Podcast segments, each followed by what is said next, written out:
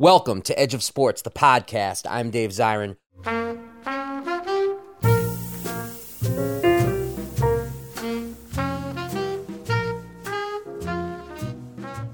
We got a hell of a show for you this week. We are talking to the star and director of the new film Miles Ahead, which is a very, very alternative biopic type of deal. I'm talking about the one and only Don Cheadle.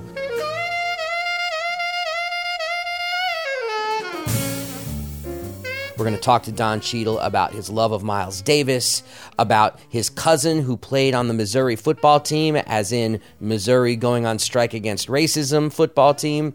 And we talked to Don Cheadle about the passing of Phife Dawg from Tribe Called Quest. And that goes to our second guest, DJ, author, wordsmith, documentary filmmaker, streetball legend. Bobbito Garcia, aka DJ Cucumber Slice, aka Cool Bob Love, aka one half of the New York hip hop show of all hip hop shows in the 1990s. I'm talking about the Stretch and Bobbito show. Bobbito Garcia is also somebody who knew Tribe Called Quest before Tribe Called Quest was even a group knowing Q-Tip in the downtown New York club scene. And of course, we're going to have a ton of music. Any show that's built around Miles Davis and Phife Dawg is going to have music for days. So, without further ado, let's take it to a hotel room in Georgetown where I'm going to sit down with Don Cheadle. And before I do, let me just say that um, I fought to do this interview. I know this is a sports and politics show, but Miles Davis is near and dear to me. I saw him play live twice when I was barely a tween in New York City, and I was able to go up to him once and actually ask him a question. And I was super shy, and I said, "Hey, uh, uh, Mr. Davis, um, how do you get so good on the trumpet?" And Miles Davis, who I found out years later, he happened to like children a hell of a lot more than he liked grown-ups.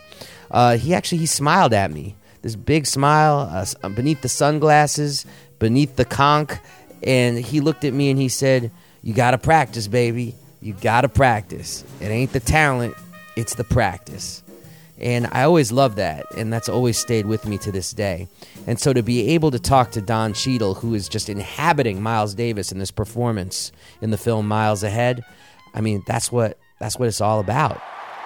If you're gonna tell a story, come with some attitude, man. Ah, Miles Davis. My name's Dave Braden, Rolling Stone magazine. I'm here to do your comeback story. Okay, move, move back a little bit. Yeah. Out of all possible passion projects, why this one? Why Miles Davis? This, you know, this is something that I was not, you know, it wasn't on my bucket list. I wasn't reaching out to do this. In fact, I was trying to not do any more movies based on historical figures. I'd done five up to, you know, this point, and I kind of wanted to play somebody that was from the era that I I was existing in, but it's something that had had been in the ether and had kind of been swirling around me for a while. And then famously, Vince Wilburn announced at the Rock and Roll 2006 induction ceremony for Miles Davis when asked if there was going to be a, a movie about his life that yeah there was and Don Cheadle was going to play him. So. the gauntlet was kind of thrown down. Yeah, yeah. I, I, I, was pressed into service. I was not, you know, you were asked. drafted. Yes, to I was Miles drafted. Davis. Yeah, My I goodness, double A. Yeah. So yeah, you've obviously worked with a lot of great directors. What's it like to work with Don Cheadle? He's kind of an asshole. He's a dick. Huh? Yeah, he is. But uh, you know, you get with what you got to get. I mean, it it was really great to have the people that I had with me, the keys in all departments, my producing partners, my cast members that got the drill and they knew what it was going to take for me to be able to do this and they knew the Herculean task that I was taking on and they were just there as support and and really once they believed that I was really trying to empower them to be a part of the process and collaborate they helped me be a director Wow. You know, I, I saw Miles live and he would enter his own world so intensely, even turning his back to the audience to play his music. How, what was that as an acting challenge for you to have to play someone whose passions were so internal? Well, you know, that's kind of what the, our exercise was with this film was to attempt to externalize that internal process and kind of dramatize all of that torpor and angst and creative fire that was happening. So the car of this man. chases and all the all of that stuff. Yeah. You know, it's metaphor and it's all a way to express what's going on there. You know, when you have a framing device of the storyteller being Miles Davis, when he says, I'm going to tell my story, and he puts a trumpet to his lips and he blows, and this is the movie, we're kind of being very forthright about what that is.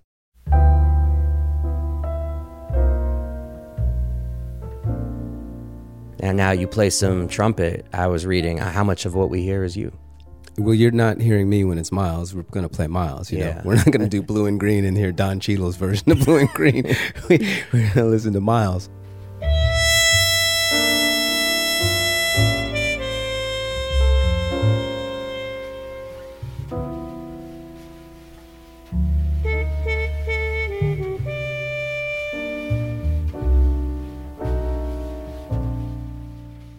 Did you play underneath it, maybe? I was playing through the whole thing. You know, Mm-hmm. if you turned off the audio that's overdubbing, you'd hear me playing. Um, I learned all those solos, and I really uh, thought it was important that I understand, you know, viscerally what that process was. So, and Keyon Harrold also uh, overdubs a lot of what I'm doing. Wow.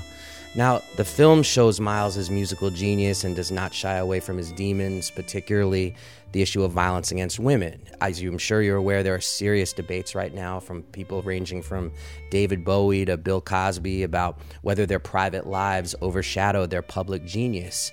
Can we and should we separate art from artist, and how do you do that? I think we do it all the time. Uh, Should we, though? I I don't that word should. I don't think we're talking about things that are binary. I think the challenge becomes d- how do you contain both, and does one vitiate the other? If you knew nothing about Pollock's life and you just looked at his artwork, can you appreciate it? But then once you find out what kind of person he is, does that now mean that piece of art is invalidated?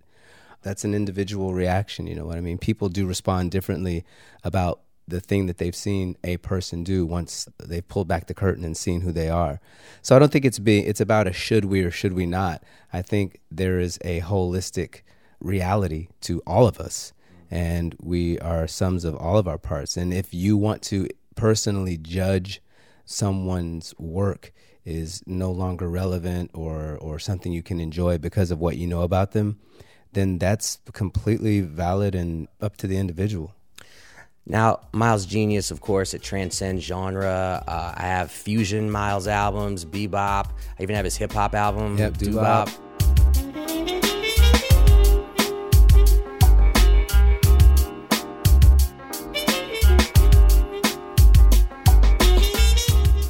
Which one touches you most deeply? Depends on the day. You know, it really does. It really does? depends on the mood I'm in. It depends on, you know, I listen to Circle in the Round when I'm sitting at a poker table and I want to be in mm. that sort of meditative, concentrating space.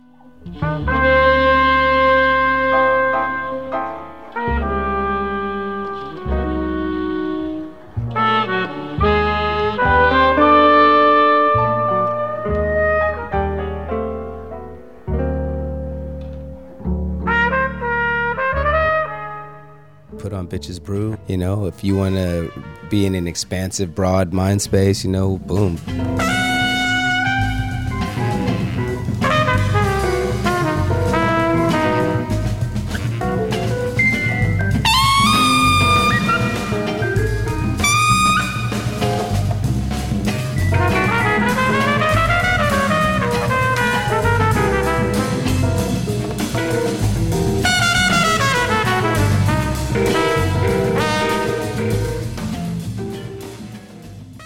Jack Johnson stuff is just so funky and deep.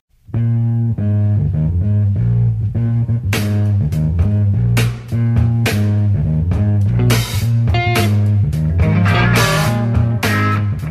Cellar Door sessions, I mean, the remixes and all the bootlegs that came out recently and all the stuff in, in Europe.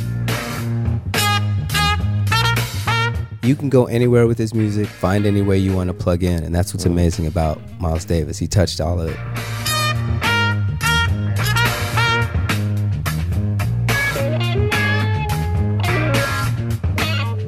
It makes him singular too, because it's still him, even though he's doing these different genres. You never And doubt that it's Miles. And who else has done it? You know, Exactly. Who else? And for a lot of people, they rejected him for that very reason. And you know, once he left acoustically, uh, once he moved away from just that way to express himself, and was off of that second supergroup, a lot of people that I know were like, I don't have anything to do with Miles after that. Someone came in here and said, "Well, the film is, you know, it's just jazz, and you know how jazz is freeform; it doesn't have anything." It's like, well, first of all, it's not. But secondly, Miles did not define himself in that way. So I can understand people needing to put you in a box and, and kind of define you so that they can feel comfortable about how they approach you. But that's something that Miles didn't do. So I wanted to create a movie that felt like an experience as opposed to checking off a bunch of boxes.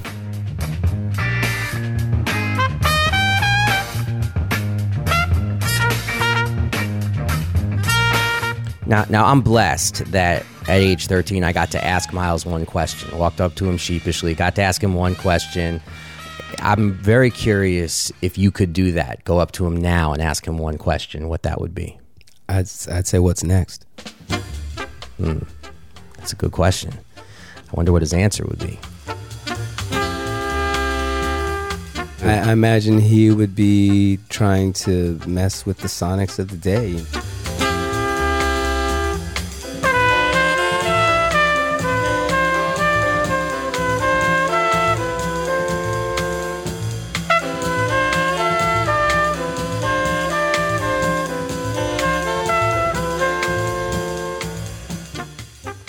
Want to work with Alabama Shakes? Would he want to work Oh. with with with Kendrick Lamar? Probably, you know, Probably. Kamasi Washington, those guys.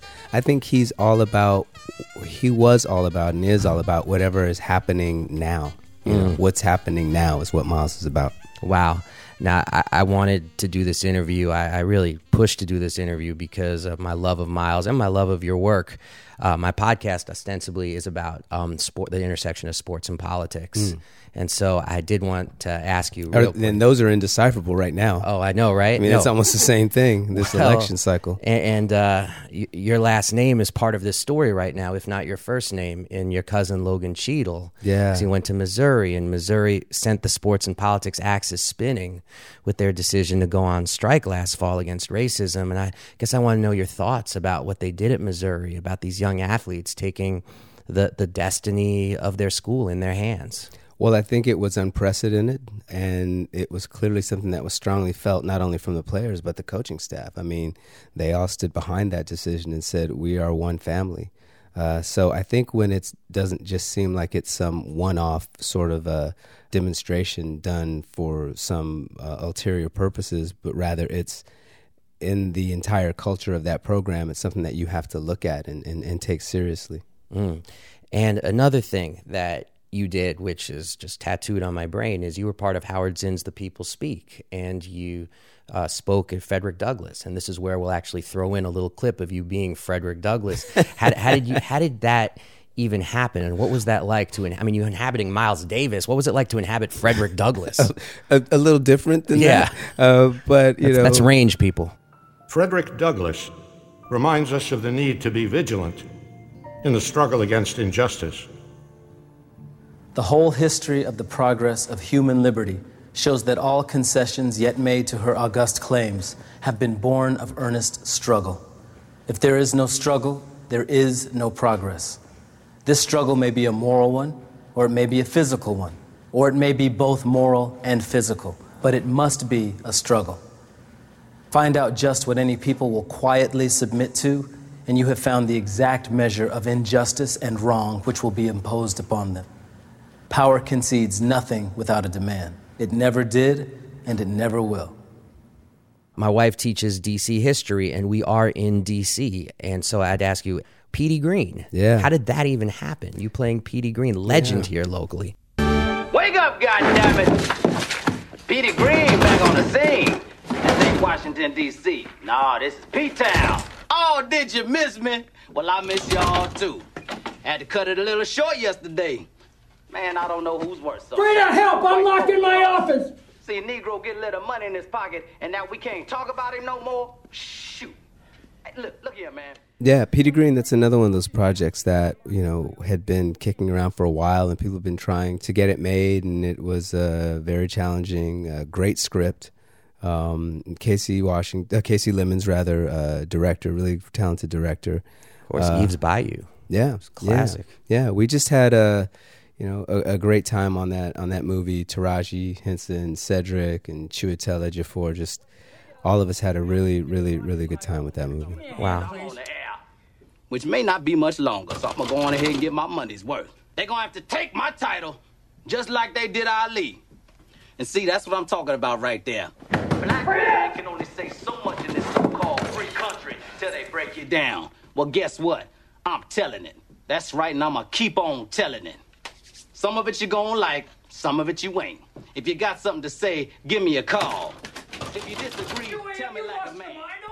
And lastly, I'd be we're talking about jazz, and I'd be remiss if I didn't ask you this question. This week we uh, saw the passing of uh, Phife Dawg of Yeah. Tribe Called Quest, Like you know, who- Ziggy Alamo. yeah, revolutionary in terms of bringing jazz into hip hop. Um, just your thoughts about Tribe Called Quest. Were you a fan?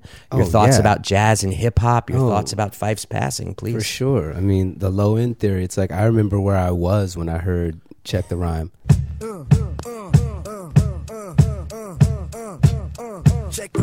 I mean, I literally remember it. Like when people go, "Do you know where you were when this person was Yeah. shot or this event happens?" Like, I remember the street I was driving on, and I was in Minneapolis. I was doing a play, and I pulled the car over and turned it all the way up, and I was like, mm. "What is this?" And I called my boy immediately, and I was like, "Jason, have you heard Check the Rhime?" He was like, "Have I heard Check the Rhime?" And we just Yeah. had like a whole conversation about it. And then Pete Rock and CL Smooth came on right after that, and I just remember saying, "Oh, it's different now." Mm. You know, now the music that I've loved forever and have always been thinking about when are we going to find the next thing that's happening in hip hop? When are we going to get unlocked from this kind of these kind of samples that we've been hearing and then boom. So, absolutely. I mean, you know, RIP Phife Dawg. You're on point Phife. All the time, tip. You're on point Phife. All the time, tip. You're on point Phife. All the time, tip. But then grab the microphone and let your words rip. Now here's a funky introduction of how nice I am. Tell your mother, tell your father, send a telegram. I'm like an energizer cause you see I last long. My crew is never ever whack because we stand strong. Now if you say my style is whack, that's where you're dead wrong. I slay that body and El Segundo, then push it along. You be a fool to reply the fight is not the man. Cause you know and I know that you know who I am. A special Don Cheadle, thank you so much for joining us, man. I really do appreciate the time. Thank you. Thank you, Don Cheadle. And now our interview with DJ Cucumber Slice, aka Cool Bob Love, aka Bobbito Garcia. How you doing, Bob? I'm I'm doing great, Dave. Peace and thanks for having me on. No, I couldn't think of anybody else I wanted to have on. I'm being very frank. Like I reached out to you and I reached out to Chuck D, and I was like, if I can't talk to either of those folks, I'm just going to talk about Phife, my own self, because it's like I'd say who else would I really want to talk to at this point? Let Let me just Alright. ask you right straight up, man, because you just your your immediate reaction when you heard that Phife passed. Well, um, I was uh, it's it was interesting. I was uh, sending uh, a new artist, a new up and coming hip hop artist, some music to listen to to broaden her range of knowledge of rhythm, particularly Afro-Cuban polyrhythmic rhythms from Africa. And she hit me back and she was like, "Did you hear about the earthquake?" And so I'm, I'm quoting her, and I was like, like reading. I'm like, "What is she talking about?" And then she said, "You know, we just lost Phife." And I, that's how I found out. Uh, was through a, through an email. So, um, you know, Phife was a huge, huge, huge fan of basketball. I mean, obviously, he was at the forefront of wearing jerseys in videos, which sparked in the late '90s. Uh, you know that that huge, huge resurgence of uh, throwback jerseys. That you know, I mean, hip hop had a lot of influences, and that that was one of them. Uh, was apparel, and Phife was really like on the cutting edge of, of that because he's such a fan, and um and made a lot of references to basketball in his music and stuff. Such a And fan. so I- it's it's even hard to think of any other hip hop artist who incorporated sports to the degree that Phife did, not just in terms of his rhymes, but also just in terms of interviews, interests, people he reached out to. I mean, his sports. I mean, like yourself. I mean, sports was an in, for him an integrated part of hip hop. They were inextricable. Yeah, yeah. I mean, you know, I, I'm always hesitant to call sports or basketball hip hop. I mean, I know Mhm. that some publications and some people, some media have tried to do that. Um, they're two separate things, but yeah, of course, they're tied together forever. But I mean, you know, Phife took it one one step further. I mean, in recent years, he was scouting on the high school circuit, and you know, really, really got deeply involved, entrenched in high school basketball uh, with the school in Connecticut. So, you know, I mean, he he was really pursuing that and doing well with it. And that's that's not a transition we quite often see. I mean, Sadat X from the Brand Nubians played Division One basketball. Uh, was a great in high school up in New Rochelle. Most recently, he could be found coaching on the AAU level uh, for Riverside Church, and um, you know he had played for Riverside back in the day. So he, you know, Phife is not an anomaly in that you know he, he was a, a hip hop legend who, in later years, really got got entrenched in basketball. But so my my tribute to him, you know, I, was, I, I went on Instagram, I saw a lot of people like posting photos of him and stuff, and so I was at a basketball court, which um that's what I often do, and I took a photo of a rim, and there was a a light shining from the sun reflecting off of the backboard, and so I just wrote on Instagram like, "Yo, Phife, this is for you. Keep shining." And just left it like that. That was like my that was my way of being like, "Yo, props, great to know you, you know, and uh and keep rocking." Mm, we're here talking to Bobbito Garcia. Uh, Bobbito, y- your rise as a, as a DJ in New York, I mean, it's concurrent with the rise of Tribe Called Quest from a group no one knew to a global phenomenon. Do you remember when you first met Phife and Tribe? Yeah, of course. Um, well, interestingly enough, I knew Tip uh, for maybe a year or two years before Tribe even got signed, and he was just a constant on the downtown club scene. And you know, we always showed each other a lot of respect. I didn't really come across Phife for years. You know, Tip was really uh, great about making sure that even though Tribe was an established band in '89 and me and Stretch started our radio show in 1990, Tip constantly came up to the show and brought up Mad Skillz and brought up Cameron and you know and, and just made multiple appearances. Phife, on the other hand, though, as cool as he wound up being when I finally did meet him, he never came to me and Stretch's show in the eight years that we were together.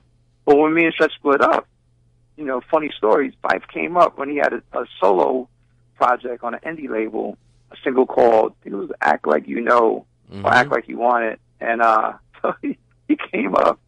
You know, we all bugging out. I'm up there with Lord Sear. Me and are on doing a show at this point. It's like 1998, 2000, and uh, it's his first time on, on WKCR 89.9 FM. So, of course, he knew the heavyweights of freestyles that had come before him. Uh, you know, from Nas to Biggie to Big L, Jay Z, Eminem, Wu Tang, on and on and on, who had appeared on the show. So he's rhyming off the top of the head, and he's killing it. And we're all like, you know, celebrating him, and you know, he's making his basketball fan references and his lyrics, you know, off the top of his head. And uh he's talking about food, and it was just, we just I'm serious. It, it was just a ball. He was a great guest. He was a great guest. And then he was having such a good time after the mic break. He stayed, and he's hanging out with us. And now it's like 4 a.m., 4:30. I mean, you know, we had a late night program for one of the five. Like 4:15, 4:20, we get back on the air, and Phife falls asleep on air, on on the mic. So, Had that ever happened before, or was that a stretch on Bobbito first? Uh, that, no, I mean, come on, like, I, you know, I think I drooled on the mic one night, and you know, Stretch probably drooled maybe a, more than a couple times. Uh, yeah, I mean, I was like, you know, after 4 a.m., like anything went. but the thing that that I, I want to share with people about Phife, with him, this is a testimony to what a cool dude he was. Like he woke up and like we were all like laughing at him, like on air live, like ah, you fell asleep, me, ah. you know, he woke up, smiled, started laughing, like you know, very affable, was able to laugh at himself. He knew he was the butt of the joke, and he just rolled with it. You know, a lot of dudes in hip hop they take themselves very serious, maybe too serious, and you know, might have gotten upset, like, yo, why you trying to play me or whatever. But that's my impression of Phife. Like, he was just a good dude, very fun loving, had some great, great catchphrases. Mm-hmm. You know, uh, Puerto Rican and Haitian. Yeah, I mean, Yeah. yeah. Hey, yo, my man Phife Diggy, he got something to say. I like 'em brown, yellow, Puerto Rican, or Haitian. Name is Phife Dawg from the Zulu Nation. Told you in the jam that we could get down. Now let's knock the boots like the group H your bedroom wall. But I'm above the rim and this is how I ball. A gritty little something on a New York street. This is how I represent over this here beat. Talking about you. Yo, watch Shout out to Zulu Nation, you know, which is the original organization of, of hip hop culture. So, I mean, you know, there's really nothing bad to say about him. You know, just a good dude, and um, and he'll be missed. You know, he'll be missed. How do you explain how Tribe was able to mesh so well? You mentioned Q-Tip, otherwise known as the Abstract, and you've got Phife, who said, you know, he was as hard as two-day-old bleep. And yet, they, and yet they played off each other and were able to work off each other as if they're, you know, as if they're Run and Daryl McDaniel. And yet they're Yeah. speaking on two entirely different levels. How was that able to work? And do you think that uh, the the friction? But I mean, I'm talking artistic friction between Yeah. Tip and Phife is one of the things that also made Tribe something that couldn't necessarily like just tour for 30 years and tour forever. hmm Well, I mean, if you take a step back and look at the history of hip hop and the standout groups of every era, like, you know, Run DMC hands down has the 80s on lock. I mean, you know, well, I mean, you know, Public Enemy gave Run DMC a kind of run for their money as well. But I think if push comes to shove, yeah, you know, in terms of the artists that made the most stamp, it'd be Run DMC for the 80s. Now, moving forward, from 89 to 93, that four year period, which is monumental mm-hmm. for lyrics and for beats.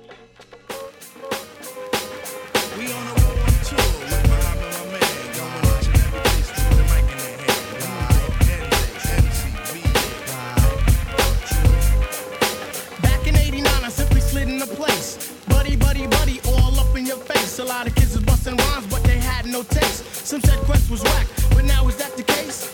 I have a quest to have a mic in my hand. Without that, it's like Kryptonite and Superman. So come in with the sugar cuts. Phife talks my name, but on stage call me Dynamite. When was the last time you heard the Phife sloppy? Lyrics anonymous, you never hear me copy. Top notch, baby, never coming less. Sky's the limit. You got to believe up in Quest. Sit back, relax, get up out the path. I mean, from 89 to 93, Tribe has it. Gang Starr, EPMD, Jungle Brothers, De La Soul. I mean, there's a lot of bands in that four year period that really changed the face, not of hip hop, but of the course of music, period. What happened in 89, 90 that allowed them? Well- was it the individual genius of was- people like Premier and Ali Shaheed, or was it what? Did something happen There- in the was a- culture? there was a, a number of things. There was a, a shift in production where previously, if you look at the early 80s, we had the hand clap era.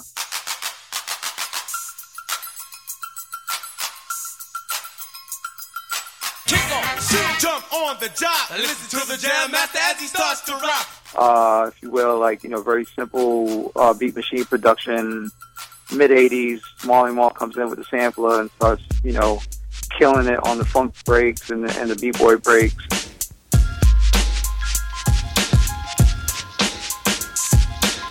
I want you, I want you. I want you, I want you. I like to introduce myself. My name is Biz Markie. And well, I'm the human orchestra called Biz Markie. And then, like towards the late late '80s, you know, Jungle Brothers, Beatnuts, Watch out now. Get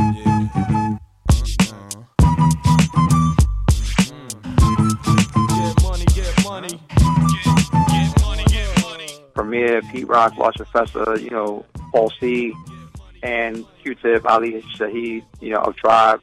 They're all contributing to a new layer, a new nuance in hip hop production.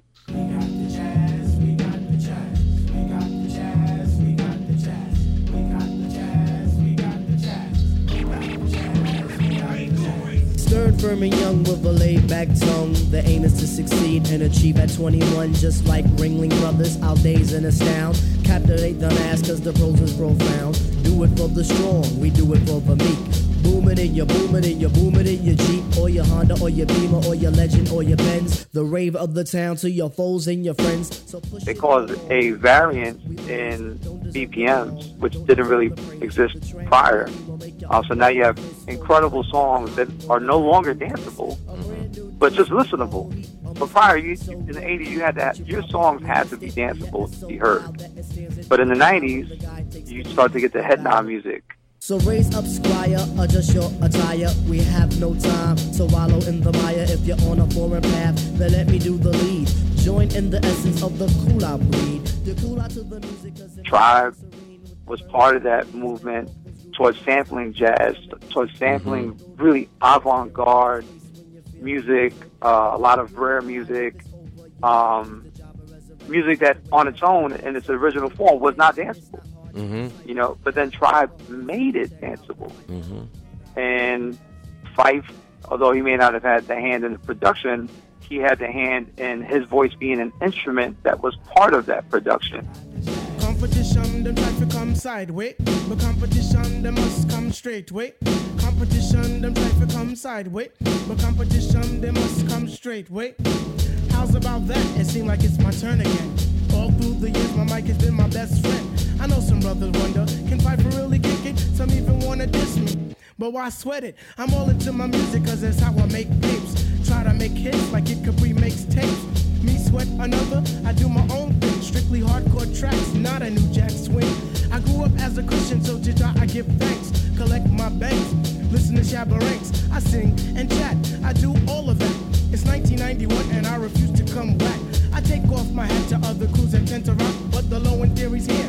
It's time to wreck shop. I got tip and shot, so whom shall I fear? Stop, look, and listen, but please don't stare. Suggest to the store and buy the LP on Drive RCA, cassettes and CDs, produced and arranged by the four-man crew. And oh shit, Skeff Anselm, he gets props too. Uh-huh. Make sure you have a system with some. along with Tip. And yes, you know, that's what made them work was that if Fife tried to be abstract like Tip was, We get the job done. So peace to that crew, and peace to this crew. Bring on the tour. We'll see you at a theater nearest you. Hey yo, but wait, back it up. Huh? Easy, back it up.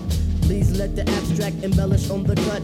Back and forth just like a cameo song. If you dig this joint, then please come dance along to the music, cause it's done just for the mind. Now I gotta scat and get mine. Underline the jazz. you know, every every group uh, allows their lane. I mean, you know, you look at Wu Tang, which is the next great super group that comes out of hip hop.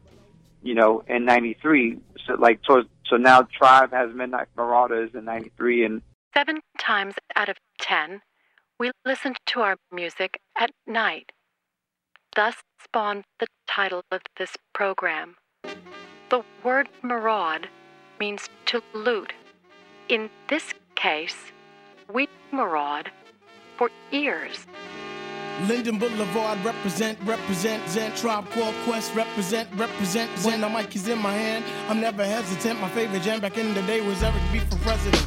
Rude boy composer, step to me, you're over. Brothers wanna flex, you're not mad Cobra. MC short and black, there ain't no other. other. Trinity born black like me, your long's grandmother. Mother. Tip and shot all that, pipe dog ditto. Honey, tell your man to chill, chill, or else you'll be a widow. widow. Did not you know that my style's a top dollar? The five foot assassin, I can fleas off his collar. Hip hop scholar, since being the hot to a duck.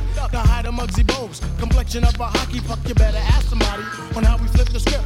Come to a tribe show and watch the three kids rip, rip. Queens in the house represent, represent, represent. A tribe called Quest represent, represent. No teaming of the style cause it gets a reverent. A tribe called Quest represent, represent. Uh-huh, here we go.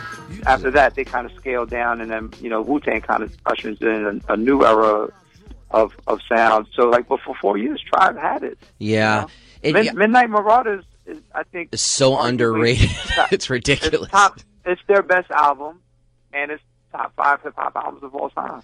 See, I, I think that it's a very defensible case to make that. I think, you know, certainly one could make the case that Low End Theory is a top three album ever I mean, obviously we could argue about that stuff all day, but I will say for for low, one of the things that makes low end theory, of course, is Fife. Now, I'm just going to give my impressions, and I just want your your response, if possible. Uh, like you know, Mhm. you hear people's instinctive travels. That's Tribe Called Quest's first album, and Q-Tip is like shining like a light, with Jerobi being the voice in between the tracks, and then you put on low end theory comes out, and I'll never forget. You know, there's that first song on it. Back in the days when I was a teenager, before I had status and before I had a pager, you can find the abstract. Listening to hip hop, my pops used to say it reminded him of bebop. I said, Well, daddy, don't you know that things go in cycles? Way the Bobby Brown is just amping like Michael. It's all expected, things are for the looking. If you got the money, quest is for the booking. Come on, everybody. And that's like all Q-Tip, and you're thinking like, oh, this is amazing. Tip is, oh my god. And then Bugging Out comes on, and the first thing is microphone check one two. What is this?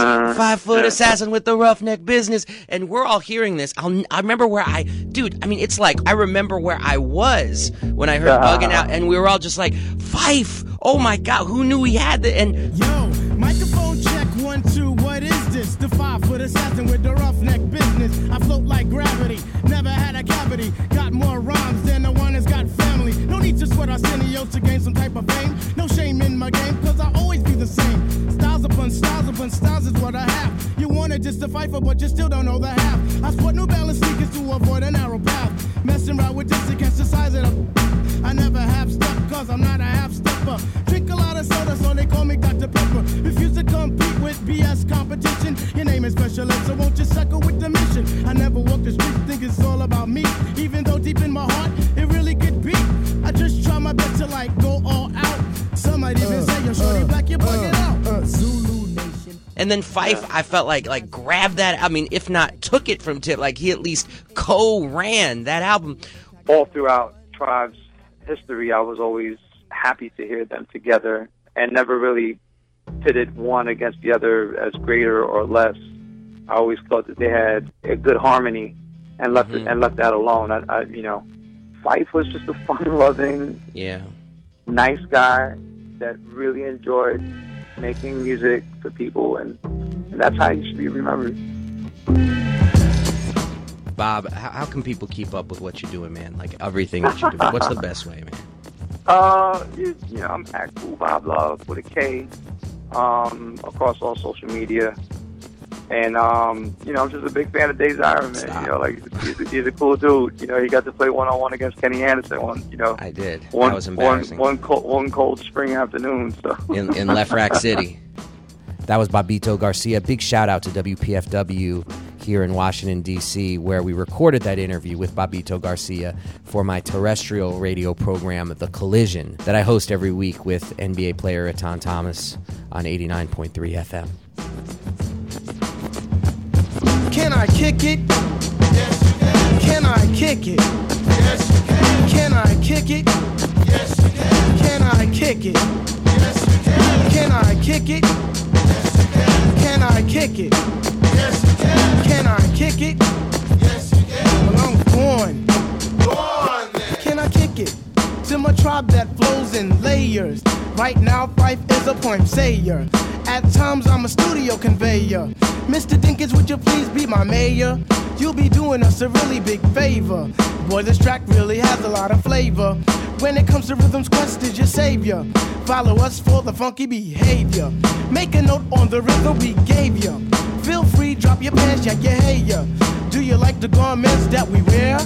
I instruct you to be the obeyer. A rhythm recipe that you'll savor. Doesn't matter if you're minor or major. Yes, the tribe of the game with a player. As you inhale like a breath of fresh air.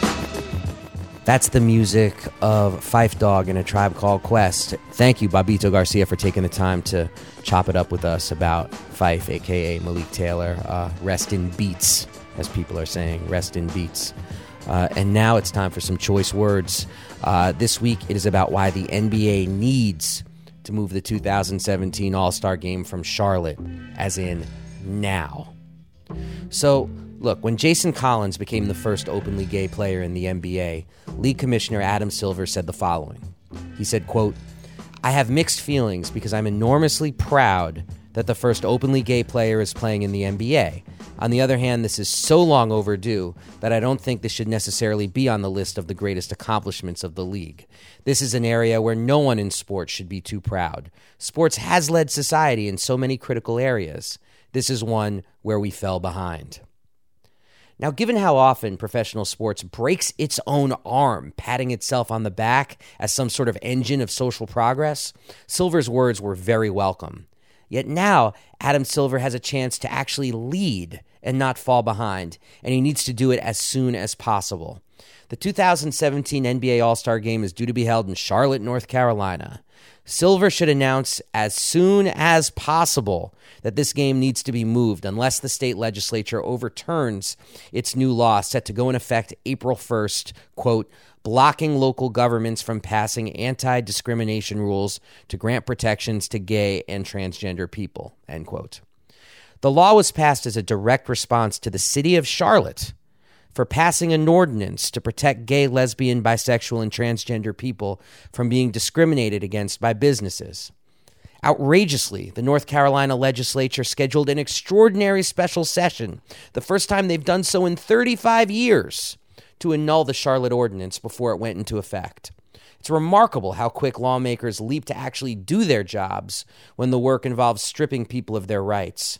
It's also stunning how all of the Dixie peons to local control and states' rights go out the window as soon as it comes to the issue of actually oppressing discriminated against minorities. Now, the law also bans students from using restrooms that correlate with their gender identity if it's not what's listed on their birth certificate. And it even goes beyond that. The law is pushed now so any local city, like Charlotte or local town, can't pass anything unless it's approved by the state legislature. So, if, say, you've passed a minimum wage raise in a city like Wilmington, uh uh-uh, uh it's not going to happen because the very right wing cabal that's been gerrymandered into existence in Raleigh will Bigfoot anything you try to do. Again, it makes such a mockery of everything they say about local control. Ridiculous. They're not for local control, they are for hard, right wing, highly bigoted control. This is about power.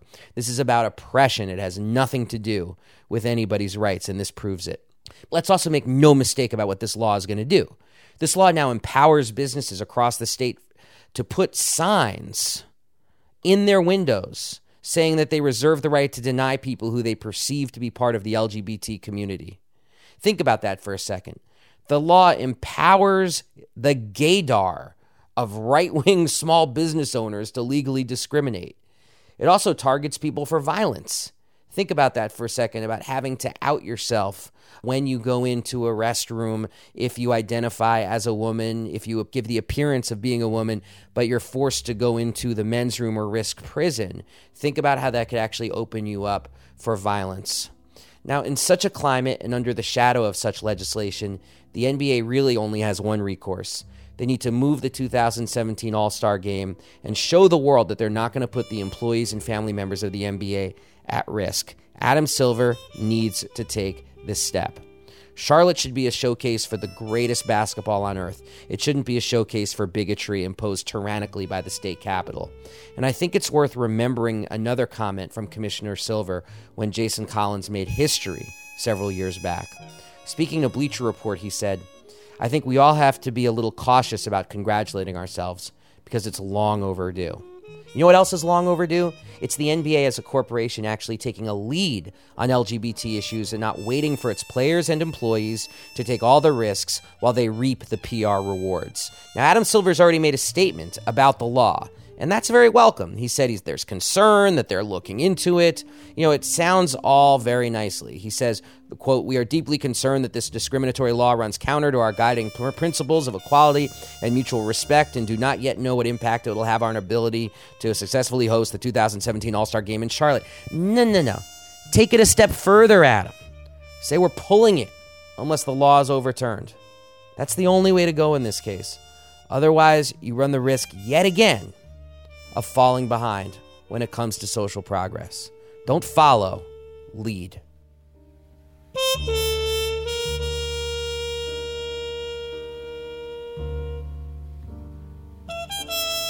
And now the Just Stand Up Award. Uh, this one goes to somebody who passed away this week, someone who I was proud to call a friend. This was Kevin Turner. Kevin Turner played in the National Football League. He played for Alabama, and then he was diagnosed with ALS, aka Lou Gehrig's disease. Now, if you don't know about ALS, I mean, it is absolutely brutal. It takes apart your body piece by piece. And here's Kevin Turner, who was once the big time football player, big man on campus at Alabama, and his decision to be as public as he was with his ALS to raise awareness about the connections between playing tackle football and post concussive syndrome and ALS, a connection, by the way, that the league still officially denies, was something that was incredibly brave for him to do. He chose to look weak. He chose to look humbled. He chose to look like someone who could not control his own body, and he made that choice with pride and with love in who he was. And I got no words about the amount of respect I have for Kevin Turner and will always have for Kevin Turner. He's a good man. And I'll tell you something else for Kevin Turner to pass away the same week that Jerry Jones says he doesn't think there's a connection between CTE and football, and Bruce Arians, the coach of the Cardinals, said some similarly jackass thing about you know, parents are stupid if they don't let their kids play football. And the same week that the New York Times made all of these revelations about how the NFL cooks the books when it comes to concussions, to have Kevin Turner die in a parallel way to those other stories does what he lived for at the end of his life a grave disservice. You got to see how this stuff intersects. You got to see that it's the Kevin Turners of the world who the Jerry Joneses of the world see as collateral damage to their multi billion dollar industry. And that has to stop. It's morally corrosive, and we all suffer for it. So, yo, that's all I got to say about that. Thank you so much to Don Cheadle. Thank you so much to Bobito Garcia. Thank you to Katia Stitt and everybody at PFW. Thank you for DJ Wonder Mike, aka Mike Shields. Thank you, Dan Bloom, for always keeping it real. Thank you to our intern, Dustin Foot. And most of all, a huge, huge thank you to everybody out there who listens to the show. You can email me, Dave Zirin, at edgeofsports at slate.com, or you could contact me whenever you want at Edge of Sports on Twitter. If you like the show, please rate it on iTunes or Stitcher. Please leave some comments. Please tell a friend. This is podcasting, all that word of mouth stuff. It helps a lot. So, for all y'all out there, thank you so much for supporting the show. We are out of here. Peace.